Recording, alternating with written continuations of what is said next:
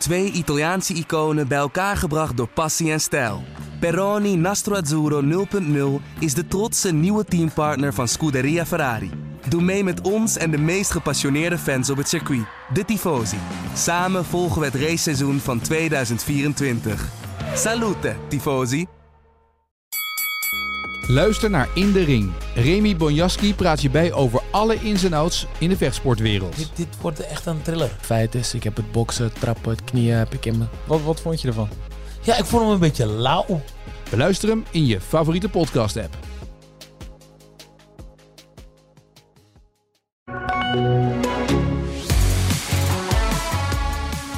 Van dikheid naar balans zoeken, van een foutje in de kwalificatie naar een foutje in de race, van chaos in de sprintrace naar de rust in de hoofdrace. En Baku bood eigenlijk een grote variëteit aan emoties dit weekend. Eén zekerheid bleef, een zegen voor Red Bull, alleen niet voor Verstappen, maar die was ook voor iemand anders, voor Perez. We bespreken het allemaal in een nieuwe pitstop, de Formule 1 podcast van AD Sportwereld met vanuit Azerbeidzjan Marijn Abbehuis. Ik ben Etienne Verhoef. En eh, we zijn er elke zondag, dus abonneer je vooral ook op deze podcast via Apple Podcast of uh, Spotify. Uh, Marijn, je zei van tevoren, vorige week in de podcast, dat was ook de kop. Uh, als Perez niet wint, dan is Max wereldkampioen. Nou, gelukkig, we hebben nog een ja. beetje spanning, hè? Ja, zeker weten. Zeker weten. Dus nee, het is, uh, het is nog niet gedaan. Nee, maar wat was dit nou voor, voor, voor weekend? Wat vond je nou van het weekend?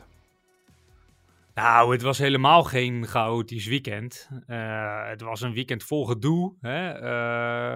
Uh, controverse tussen Verstappen en, en Russell na de sprintrace. Het was uh, een weekend vol met vervelende momenten voor Nick de Vries. Het was een weekend vol discussie over het format. Um, en het feit dat dat spektakel moet opleveren. En uiteindelijk is het geworden wat Verstappen eigenlijk al, al als kanttekening plaatste bij uh, dit format en uh, de roep om meer spektakel. Namelijk, het is alleen maar voorspelbaarder geworden, misschien wel, juist door de sprintrace. Um, uh, hij zei dat op een gegeven moment, toen dacht ik, hé, hey, ja, daar kan je best wel eens een punt hebben, want hij had het over, ja, spektakel hier, spektakel daar. Um, wat ik leuk vind aan een weekend, is dat je vaak na een kwalificatie nog helemaal niet weet hoe de race gaat verlopen. Dat je afvraagt van nou, zullen de verhoudingen wel hetzelfde zijn tijdens die race? Hoe, hoe, hoe moet ik uh, zo'n kwalificatieuitslag interpreteren? Hè? De ene auto is goed op één rondje, de andere is goed op race pace. Er, is altijd, er zijn altijd vraagtekens. En nu wist je eigenlijk na de sprintrace al hoe de verhoudingen zouden zijn. Dus het zorgt er eigenlijk voor dat er heel veel spanning bij de race wordt weggenomen. Dat is, dat is zijn mening. En dat is wat precies, uit, uh, ja, wat precies uitkwam dit weekend in mijn ogen. Ja, dus dat nieuwe raceformat vond jij dus ook niet heel bijzonder of niet heel spectaculair of, of van toegevoegde waarde, hoor ik hieruit? Nou ja, ik vind het wel van toegevoegde waarde, want ik vind het altijd leuk dat er meer races zijn. Ja. Um, en ik weet je, er zijn ook wel, zeker als je kijkt naar het middenveld en naar de achterhoede, zijn natuurlijk ook wel gewoon grappige dingen uitgeprobeerd met dit nieuwe format. Hè? Want uh, Tsunoda en uh, Norris, die hebben geprofiteerd van de nieuwe regels en die shootout. Ja, daar, uh, als ik dat nu meteen ga uitleggen, dan ben ik daar minuten aan kwijt. Maar zij hebben gebruik gemaakt van, um, van, ja, van de nieuwe opzet. En het heeft ook wel leuke elementen, nieuwe elementen gebracht wat dat er gaat. Ja, maar goed, er was aan de voorkant gelijk al discussie. Hè? Want inderdaad, wat je zegt, uh, Verstappen die zei gelijk, ja, uh, uh, die begon natuurlijk weer gelijk zijn, zijn riedeltje weer. Of het nou echt een verbetering was, ja. of die nou wel door zou gaan met Formule 1. Ja, nou is zijn mening absoluut niet breed gedragen hoor. Want bijna iedereen uh, is voor dit format. Uh, om, om het een paar keer per jaar te doen. En, en, en, eigenlijk iedereen vindt deze manier van een sprintrace weekend benaderen ook beter dan hoe het tot nu toe is gegaan. Dus hij staat daar wel echt volledig alleen in. Maar goed, het feit dat hij zijn mening dusdanig uh, uh, ja, stevig brengt en ook herhaaldelijk brengt, ja, dat zorgt er natuurlijk wel voor dat, dat, dat wij erover blijven discussiëren. Nou ja, zeker als je dan kijkt naar wat er dit weekend gebeurt met Russell. Hij zei volgens mij op donderdag in de persconferentie, zei Verstappen al, ik wil ja. mijn auto heel houden, dat is voor mij belangrijker. En wie rijdt er pardoes een stukje van die sidepod af? Russell bij Verstappen. Ja, het, het, allermooiste is, hij zei letterlijk, ik verlies liever een punt dan tijd om te ontwikkelen. Hè? Want dat is, ja, als je je auto beschadigt, dan kost het je tijd om, om die auto weer te herstellen. En uh, dat kost je dan uiteindelijk weer tijd die je eigenlijk wil besteden aan het ontwikkelen. Dus eigenlijk alles wat hij niet wilde, dat gebeurde in, ja, wat is het, bocht, uh, bocht 3 en in bocht 4 weer en op bocht 5 weer of zo. Zoiets was het. Je, moet me niet vastpinnen op die bochten, maar in die eerste ronde gewoon drie keer een hevig duel. En eh, ja, Verstappen die was enerzijds niet van plan om eh, schade op te lopen, maar anderzijds ook niet van plan om eh, prinses Russell vrij baan te geven. Dus ja, hij had en punten verloren, want hij werd slechts derde. En hij had een gat in zijn auto. Ja. Dus ja, die was behoorlijk zagrijnig eh, zaterdagavond. Nou, dat zag je niet aan hem af toen hij in de afloop eh, naar Russell toestapte. Dat was heel vriendelijk en heel eh, meegaand, zeg maar. Ik snap dat je er tegenaan zat. Geef niet, joh, weet je. Ik, heb, ik ben goed verzekerd. Zo vul even het formuliertje in, toch? Russell die was zich echt, die was zich dus echt, echt van geen kwaad bewust. En die was in de veronderstelling dat Max naar hem toe kwam om tegen hem te zeggen: Wel, dat, eh, dat, was, een mooi, eh, dat was een mooi gevecht en eh, gaaf zo of zo. Dat was wat Russell had verwacht dat er ging gebeuren toen hij Verstappen op hem af, zich, zag komen. Maar nee, dat was niet echt zo. Nee, waarom laat Verstappen zich verleiden tot deze actie? Want het is ook niet nodig. Hè? Je kan ook denken, laat het gaan, laat het los. Een beetje Anna en Elsa is dit. Maar dit is wel een beetje, zeg maar, wat je natuurlijk kan doen. Ja, maar niemand neemt het hem kwalijk dat hij, ehm, dat hij zo reageert, heb ik het idee hoor. Nou, op Twitter zie ik ook wel veel Eh, mensen die zeggen dat, dat Verstappen zich ook hier weer gedraagt als een soort van idioot die dit niet had hoeven doen, zeg maar. Dat zie je ook voorbij komen. Ja, maar in het wereldje zelf is eigenlijk. eh, ja, to- ja, toevallig heb ik er vanochtend even over na zitten denken. Van ja, weet je, past dit nou, past dit nou bij de koning van de sport? Eh, om iemand een dickhead en een, en een little princess te noemen, moet je er niet boven staan. Maar als je dan eigenlijk een beetje rondvraagt, ook, ook bij buitenlandse collega's of mensen die, die, die, al heel lang in deze sport zitten, zeggen ze eigenlijk allemaal: ja, dit, dit hoort er wel gewoon bij. Eh, het is een sport op hoge snelheid met veel emoties en veel risico's. En ehm, ja, er zijn, er zijn echt in het verleden wel ergere dingen eh, heen en weer gezegd. Ook door de grotere van, van deze sport. En hij heeft hem niet aangevallen, hij heeft hem niet aangeraakt, hij heeft niks verkeerd gezegd. Hij noemt hem een dickhead en little princess. Ja, dat is eigenlijk alleen maar grappig. En eh, ja, we zijn blij dat er een beetje controverse is, want dan is er tenminste nog iets te beleven eh, in dit wereldje. Ja, Senna deed het natuurlijk ook. hè. Die was ook groot in Senna en Prost. Die keken elkaar volgens mij niet eens aan ongeveer. Nee, Nee. nee, nee, ik bedoel maar. Ik bedoel maar. Eh, maar goed, het, het was wel een beetje je- de enige reuring van dit weekend. Anders hadden we een heel saai weekend gehad, toch? Ja, ja, ja, ja, die conclusie mag je wel trekken, ja. Ja, Ja, weinig, weinig inhaalacties. geen rode vlaggen tijdens de races. Ja, na, eh, na Melbourne was dit eh, een gigantische deceptie. Ja, ik dacht echt ook wel, mede door het nieuwe format en dat iedereen wil strijden voor een goede plek. We gaan in ieder geval nog een aantal keer een gekke situatie. Nou, sterker nog, Haas gokte op die gekke situatie. Want Hulkenberg reed op plek 10 en die, die moest nog Ja. een keer de pit in. En die dachten gewoon, we gaan zo lang mogelijk rijden. Ocon ook trouwens, met die Alpine. Die Nou, dachten gewoon, we gaan, er komt nog iets. iets fout gaan. Ja. Dat kan niet anders. Nou ja, en toen ging het fout toen ze de pit nog in gingen. Ja, dat klopt. Bij Nou, niet Ocon, ja. Hulkenberg, maar ook on. Ja, dat is waar. Ja. Daar moeten we straks wel even op terugkomen. Maar wat, is er een, een Ja. aanwijsbare reden waarom het in Baku nu, waar iedereen van tevoren dacht het wordt chaos en het wordt spektakel, dat toch geen spektakel werd?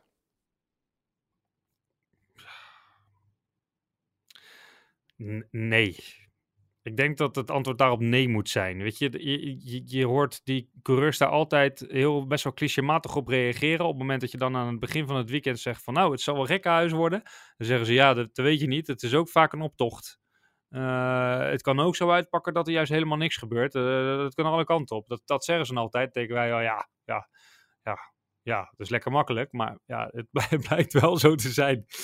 Ja, dat is waar. Want ja, er, er was in principe, er, wa- ja, er waren genoeg eh, ingrediënten aanwezig voor, ga, eh, voor chaos. Want dat hebben we in de kwalificatie en in de shootout natuurlijk wel gezien. Dus.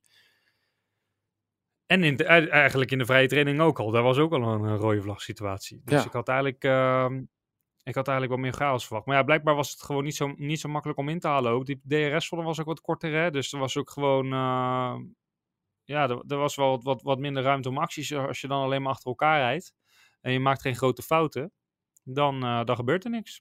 Ja, de keren dat ze tegen een muurtje aankwamen, ging het ook allemaal net goed natuurlijk. Hè? Dat is dan dat is de bijkomstigheid. Ja, Want er waren er wel een aantal die Ja. een kusje gaven aan Ja. die muur en, en aan die barrières die daar stonden. Hè? Ja, clipping the wall, dat is zo'n beetje de meest gehoorde zin eh, uit, eh, van, van de boordradio's deze zondag. Ja, dat dacht ik ook. Ja. Everything okay? Is my, is my front, right front okay? Yes, it's okay. You can Ja. co- continue. Oké, You just uh, you have to look at the tires because I, uh, I clipped the wall. precies. Ja, dat was het een beetje. Maar voor de rest inderdaad eh, was het een beetje tegenvallend. De sprintrace, was dat dan anders? Omdat die, maakte dat nog verschil vrijdag met die kwalificatie en dan op zaterdag die, die sprintrace? Hoe vond je dat, dat format? Nou, het was natuurlijk wel, dat was natuurlijk wel interessant. Kijk, dat format, ja, ik, heb het al, eh, ik heb het al een keer uitgelegd. Hè. Het, ehm, het was korter. Dus, ehm, dus ja, de, de, coureurs hadden minder tijd om een snelle ronde te rijden. Dat betekent dat er veel verkeer de tijd was. Ehm, en dat heeft zijn invloed gehad. Zeker in, eh, in, in, eh, in Q1. En ze moesten verplicht op, op bepaalde banden rijden. Hè. De eh, Q1 op, op, op nieuwe mediums. twee op nieuwe mediums. Drie op nieuwe rode. Nieuwe zachte banden. En ehm, eh, jij stelde eh, eh, laatste keer een vraag: hebben ze dan extra banden? Nou, het antwoord daarop is, is dus nee. Ehm, dat betekent dus dat al die coureurs die, die, die ervan uitgingen dat ze eh, Q3 zouden halen in de normale kwalificatie, dat ze moesten zorgen dat ze nog een setje nieuwe rode overhielden voor de shootout een dag daarna. En dat hebben eh, Norris van McLaren en Tsunoda van eh Alfa Tauri dus bewust niet gedaan. Die hebben gedacht, weet je wat, wij gebruiken die rode band wel. Eh, misschien kunnen we dan een paar plekjes nog winnen, omdat we een voordeeltje hebben ten opzichte van die ander. En eh, als we dan toevallig Q3 ook halen in die shootout, ja, dan doen we gewoon niet mee. Hè, dan starten we op 10. Dat vinden we helemaal prima. Ja. Maar dan hebben we voor de race hebben we een voordeeltje eruit gehaald. Dus nou, dat, dat pakte hartstikke goed uit. Het zorgde ervoor dat Norris inderdaad Q3 niet kon rijden in die, in die shootout. Maar ja, zij eh, startten van 7 en 8 tijdens de race, doordat ze daar gebruik van maakten. En eh, zijn eh 9 en 10 geworden in de race. Wat, voor, wat voor die teams hartstikke netjes is. Dus, dus dat is leuk. Wat, wat leuk had kunnen zijn, was dat je een hele nieuwe kans krijgt op punten. Gezien de vrije training van Nick de Vries op vrijdag en die kwalificatie, hè, wat ik net zei, van Tsunoda later op de vrijdag. Eh, maar de zware crash van de Vries eh, tijdens de kwalificatie op vrijdag had je zoiets van, nou, nieuwe ronde, nieuwe kansen. Als hij een goede shootout rijdt, eh, dan kan hij zomaar toch nog punten pakken. En dan is niet zijn hele weekend al om zeep geholpen met die kwalificatie. Waren het niet dat hij ook een fout maakte tijdens de shootout. nog wel een aardige sprintrace reed, maar ja, dat leverde niks meer op. En hij vervolgens zijn race ook nog weer verklooide. Dus voor hem zat het er gewoon niet in. Maar dat, dat had dus bijvoorbeeld wel gekund. Ja, wat gek was dat. Je zegt inderdaad, de eerste vrije training van de Vries was heel erg goed. Toen dacht je zo, eh, het zit er een beetje aan te komen bij Alfa Tauri met die updates. Ja, dat was de eerste hint dat het, eh, dat het goed zou komen met AlphaTauri dit weekend. Dat dit echt een weekend voor hen zou kunnen zijn. Ja, en, en dat werd, Tsunoda bleef dat, eh, bleef dat bewijzen. En eh, ja, eh, wat de Vries allemaal aan het doen was, weet ik niet. Of hij veel te, of die te gretig is geworden door, door die, eh, die, dat, dat goede eerste teken van die, eh, van die vrijdagochtend, vrijdagmiddag. Ehm, en dat hij zich daardoor voortdurend heeft ver- vergalopeerd. Maar dat heeft hij in ieder geval wel gedaan. Ja, en dan is natuurlijk wel belangrijk dat hij zich een beetje laat zien, want er komt een nieuwe teambaas bij Alfa Tauri. Eh, de huidige eh, teambaas gaat weg, die heeft hem daar natuurlijk ook mede neergezet, dankzij Red Bull natuurlijk ook een beetje. Maar dat, dat zegt toch Ja. wel iets natuurlijk voor je positie zometeen, toch? Nou is Mekjes ook wel iemand die die vrij goed kent. Mhm. Eh, dus dat, eh, dat scheelt dan weer. Maar ja, natuurlijk, hij moet het gaan laten zien. Hij moet het gaan laten zien. Want ja, wat, wat je nu dus krijgt, is dat hij nog nul punten heeft gepakt. Dat hij eigenlijk voortdurend ehm, eh, ja, op een negatieve manier opvalt. Kli- dat klinkt een beetje erg negatief wat ik nu zeg. Dat hij voortdurend negatief opvalt, dat, dat is wel overdreven. Maar als die, als die opvalt, dan is het meestal met dit soort dingen Ja, precies. tot nu toe. Eh, en dat Tsunoda het hartstikke goed doet eigenlijk. Die heeft nu twee punten gepakt. Die laat zich op een goede manier zien. Horner heeft vandaag gewoon letterlijk vragen gekregen over of die eh, Tsunoda potentieel in een Red Bull ziet. Waren het uiteraard wel Japanse journalisten die hem die vraag stelden. Maar dat, dat, ja, dat geeft wel aan eh, dat er momenteel zeg maar, het sentiment, het contrast tussen het sentiment eh, rondom Tsunoda en rondom de Vries, dat het niet groter kan dan dat het op dit moment is. Nee, maar voor Tsunoda is het natuurlijk niet zijn eerste jaar. Zoals bij de Vries natuurlijk wel, ondanks dat dat, dat Ja. is natuurlijk wel een beetje het verschil natuurlijk. Op een gegeven moment heb je die ervaring wel van al die circuits, toch? Ja, klopt. En weet je, wij zijn er allemaal van overtuigd dat de Vries eh, in dit seizoen gaat groeien. En dat is jezelf denk ik ook wel. Alleen ik, ik, ben, ik denk dat hij misschien wel te veel van, zich, van zichzelf vraagt op dit moment. Want hij is nu weer ook echt heel erg hard voor zichzelf geweest. Eh, na afloop van deze ra- race. Daar had hij natuurlijk alle reden toe. Maar je merkt wel aan hem dat hij het zichzelf enorm aantrekt. En dat ha- heeft hij eerder dit seizoen ook al een keer gehad. Terwijl eigenlijk eh, letterlijk niemand echt nog heel veel van hem verwacht op dit moment. Ze zijn nieuwsgierig naar hem en ze zien potentie in hem. Maar dat ze echt nu al punten van hem verwachten, dat is denk ik niet zo. Nee, maar is dat anders tussen punten hij moet- verwachten of waar je nu rijdt? En dit soort weekenden, zoals in Baku, dat je één fout maakt, oké. Dat je twee fouten maakt, Ja. mm, maar drie? Ja. Dat is het een beetje. Ja, ja, maar ja, weet je, ja, maar dat is, dat is ook zo. En eh, ja, ik weet, eh, ik, eh, ik heb dit weekend veel opgetrokken met eh Franse journalist van Auto Hebdo. En er staat, dit weekend staat er in dat magazine een hele pagina over eh, scheepswrak Niek de Vries. En dat, dat, is, dat is zeg maar, dus wat, ja, wat, wat er nu om hem heen aan het ontstaan is. En dat is een enorm zonde, want iedereen, eh, iedereen ziet zijn talent. Ja, dat is gek hè, hoe dat dan toch snel kan gaan. hè. Binnen een paar races dat mensen dan toch ineens zien wat daar... En dat is ook de optelsom van één weekend, toch? Want hiervoor was dat minder, was dat anders. Maar drie keer zo'n crash in een weekend, dat is gewoon niet goed. Nee, dat is niet goed. Moet hij dat dan ook uitleggen? Moet hij dan ook eh, ook bij de teambaas komen en zo? Moeten ze daar dan nog hele gesprekken voor? Hoe gaat zoiets dan? Ja, daar, daar ga ik wel van uit. Weet je, hij was ehm, eigenlijk za nee, vrijdagavond was hij, wa- was hij eigenlijk al een beetje aan het hopen op feedback vanuit het team dat er een, dat er een, een, een foutje was. Hè? Dat er iets mis was met de auto, wa- waardoor hij crashte. Eh, dus hij zat daar een beetje op te wachten op die terugkoppeling. Eh, hij, wist niet, eh, hij wist niet zo goed of hij de fout volledig bij zichzelf moest leggen of dat hij een excuus had. Maar ja, daar wordt natuurlijk over gesproken. Dat wordt, eh, dat wordt tot, in, eh, tot in de treuren geanalyseerd. En eh, aan het einde van het weekend heeft hij gewoon heel duidelijk aangegeven: joh, er, is, er is één iemand verantwoordelijk hiervoor. En dat ben ik zelf. Ja, en nu moet je eigenlijk dus laten zien hoe goed je eigenlijk bent als coureur. Want je moet nu dit achter je laten en door naar de volgende race. En daar Ja. jezelf niet over pushen, maar gewoon eigenlijk weer je race rijden zoals je zou moeten rijden. Ja, En dit Ja, laat je lijkt mij heel erg moeilijk. Ja, maar daarvoor ben jij journalist. Ik- en maak ik een podcast. En, en Ja, ja, zit hij in zo'n race. ja. ja maar ja. Ja, nee, ja, het enige wat ik kan doen is het vergelijken van, met, met de tijd waarin ik wielrenner was. Als ik dan gevallen was in een belangrijke wedstrijd, dan duurde het echt lang voordat dat uit mijn systeem was, mentaal. Ehm, dus Ja, maar je ziet ik, ook ik, ik het weet verleden... ook zeg maar, van mezelf als sporter dat, dat ik dat heel lastig vond. Ja, maar die gasten zoals Grosjean, die, die natuurlijk zo'n crash meemaakt en daarna gewoon weer een auto instapt. Weet je, op een gegeven moment, het is een Ja. ander fenomeen natuurlijk. Hè? Max Verstappen gaat keihard op Silverstone eraf. En een week later zit hij gewoon Ja. weer in een auto, of twee weken later. Ja, maar dat is wel een kwaliteit. En dat heeft denk ik niet iedereen. En dat heeft misschien ook niet iedereen op dat niveau. Want van Leclerc hebben we hebben vorig jaar natuurlijk over Ja. Leclerc ook eh, gesprekken gehad. Over ja, wat- hoe zit het mentaal met die jongen? Want die lijkt ook niet met zijn eigen fouten om te kunnen gaan. Dus weet je, de van de Vries moeten we nu gaan afwachten hoe, hoe hij ermee omgaat. En of hij die kwaliteit heeft om het achter zich te laten. Ja, dit, en hier kunnen we dus eigenlijk zien hoe goed hij is, toch? Nou, de komende week. Want dat bepaalt eigenlijk wel een beetje Nou, de rest van het seizoen. Op dat vlak wel. Op, op dat mentale vlak wel. Moet hij dat nu gaan bewijzen, ja. Ja. Goed, je laat dit achter in Baku en je gaat naar Miami, weet je. Dat is toch wel een klein verschilletje, hè? Dat is toch een eh, uur of tig eh, iets anders. Man, man. Hoeveel, hoe, hoe Ja, ziet jouw reis eruit voor nu van, van, van Baku naar Miami? Nou, eh, op dit moment is het half twaalf s'avonds bij mij thuis. Op het moment dat we dit opnemen. Ik word om tien over half zes 's ochtends opgehaald en naar het vliegveld gebracht. Eh, dan vlieg ik om tien over half negen, dus deze tijd. Dus dat is tien over half zeven Nederlandse tijd. En ik vlieg via Istanbul. Dan ben ik in Miami om vijf voor half acht eh, Amerikaanse tijd. En dan is, dat is dan vijf voor half twee s'nachts Nederlandse tijd. En dan zit je op de dins, maandag, dinsdag. Jij vliegt tegen terug Ja, in voor, de mij tijd, is hè? het, voor mij is het daar dan maandag, maandagavond. En dat is in Nederland de nacht van maandag op dinsdag. Dus ik, ik, ik zit in totaal, geloof ik, 16 uur eh, echt letterlijk in het vliegtuig.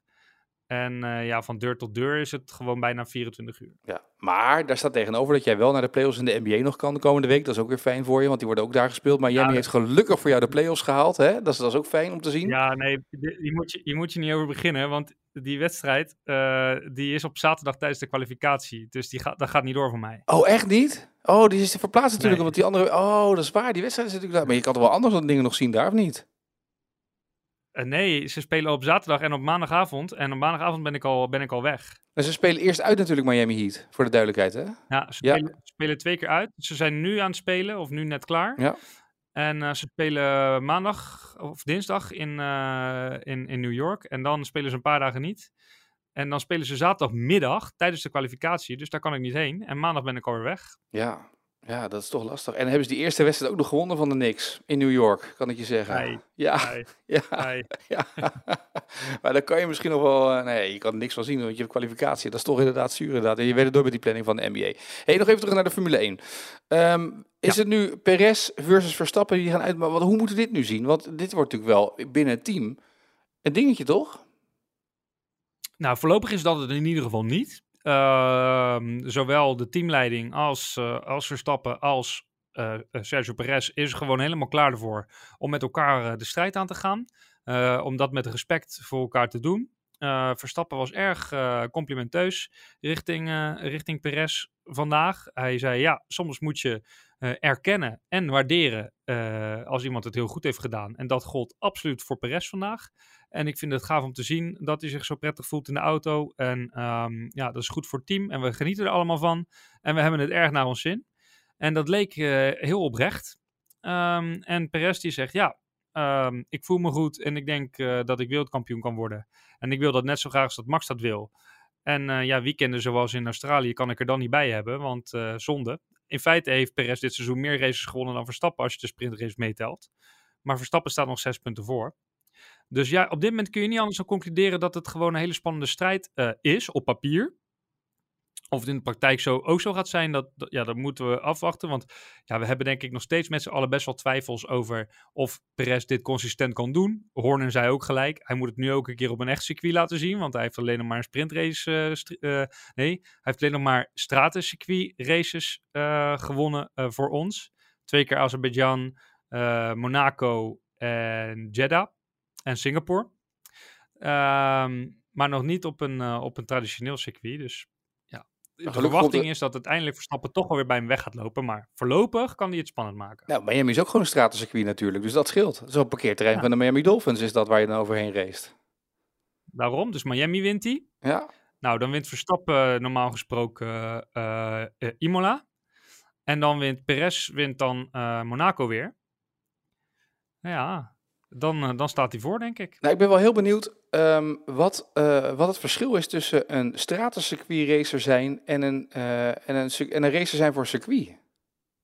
Weet je, ik heb er geen idee van. Nee. Ik kan daar absoluut niet de vinger achter krijgen. Weet je, het is zo raar. Perez, het echt heel gek. Perez kreeg de- die vraag gewoon letterlijk. In de persconferentie op donderdag al. Van ja, je bent altijd goed op stratencircuits. Kun je uitleggen hoe dat is? En zijn antwoord was, het maakt niet uit wat je in het verleden hebt gedaan. eh, je moet het weer opnieuw doen.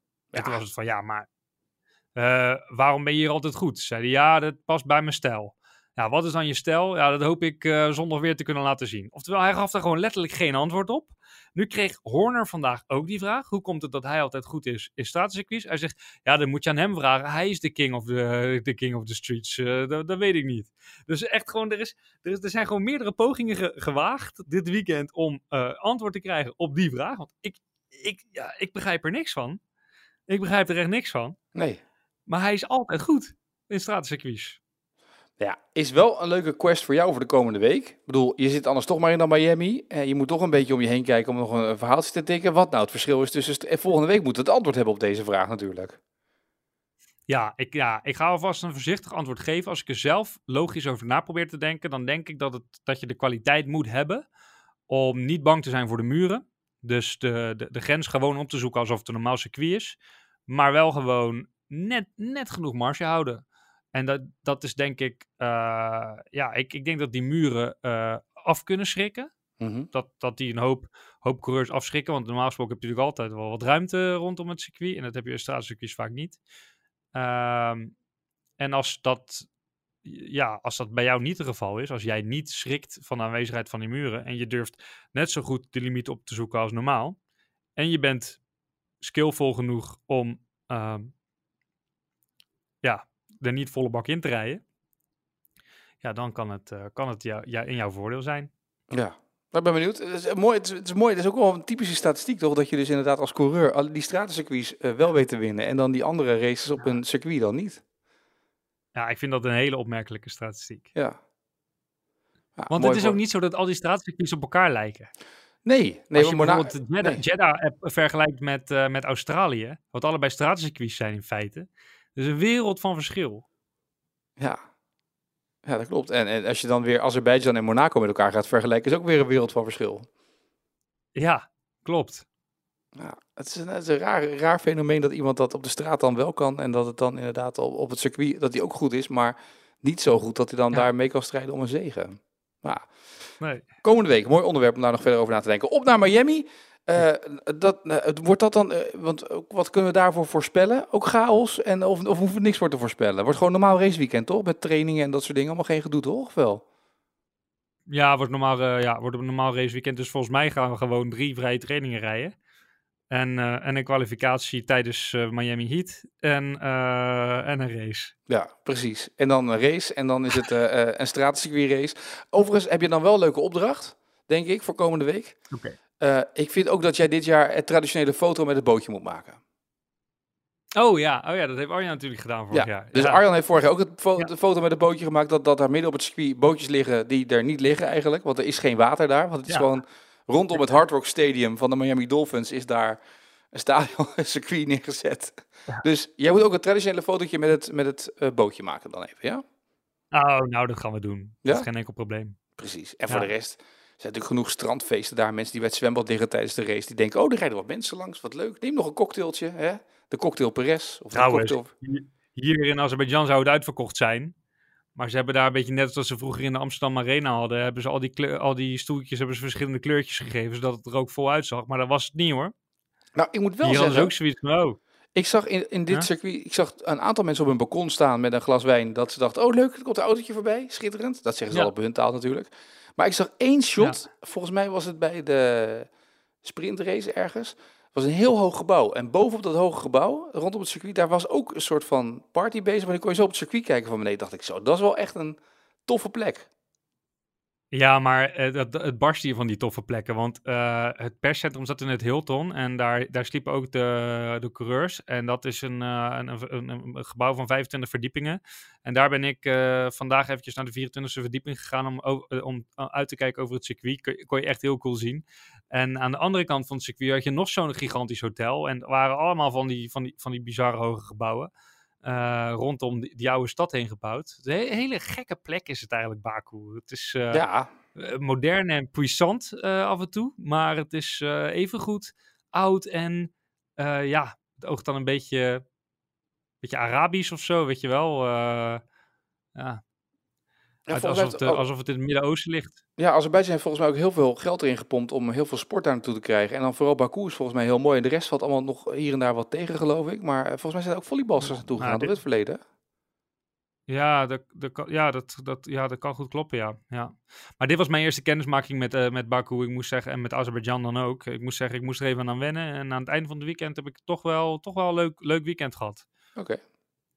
Wel, dat is- wel een interessante plek. Oké. En, Nou, en we blijven hier nog drie jaar langer. Hè? Dus tot en met 2026 staat er elk jaar een race in Azerbeidzjan op, eh, op de kalender. En dit jaar is de prize giving ceremony, eh, het gala, aan het einde van, eh, ehm, van het seizoen, is Ja. ook in Baku. Oh, nou, ik, dan kan je vast je airmiles weer gaan sparen, hè? Dan kan je weer terug, toch? Of niet? Ja, maar KLM vliegt hier niet op. Dus Oh, nou, dan moet je weer... met Turkish Airlines hier gekomen. nou, dan kan, ik zou met Turkish Airlines een goede deal maken dat je aan het einde van het jaar dat we daar nog naartoe kunnen om daar nog eventjes een podcast op te nemen, toch? Of niet?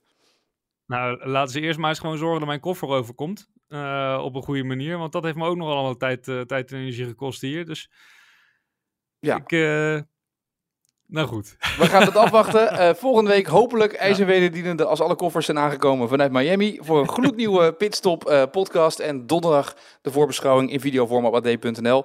Uh, Marijn Abbehuis, ik wens je een goede reis de komende uren, eh, de komende dagen. Ik zal de podcast op tijd uploaden, kan je hem nog een keer luisteren in het vliegtuig. En nog een keer, en nog een keer, en nog een keer. Weet je, dan kan je alles toch een keer terugluisteren, evalueren. En dan kunnen we daarna weer volgende week verder gaan in deze podcast. Yes? Uitstekend. Ik spreek je volgende week zondag weer. Tot dan hè. Oké, hoi hoi.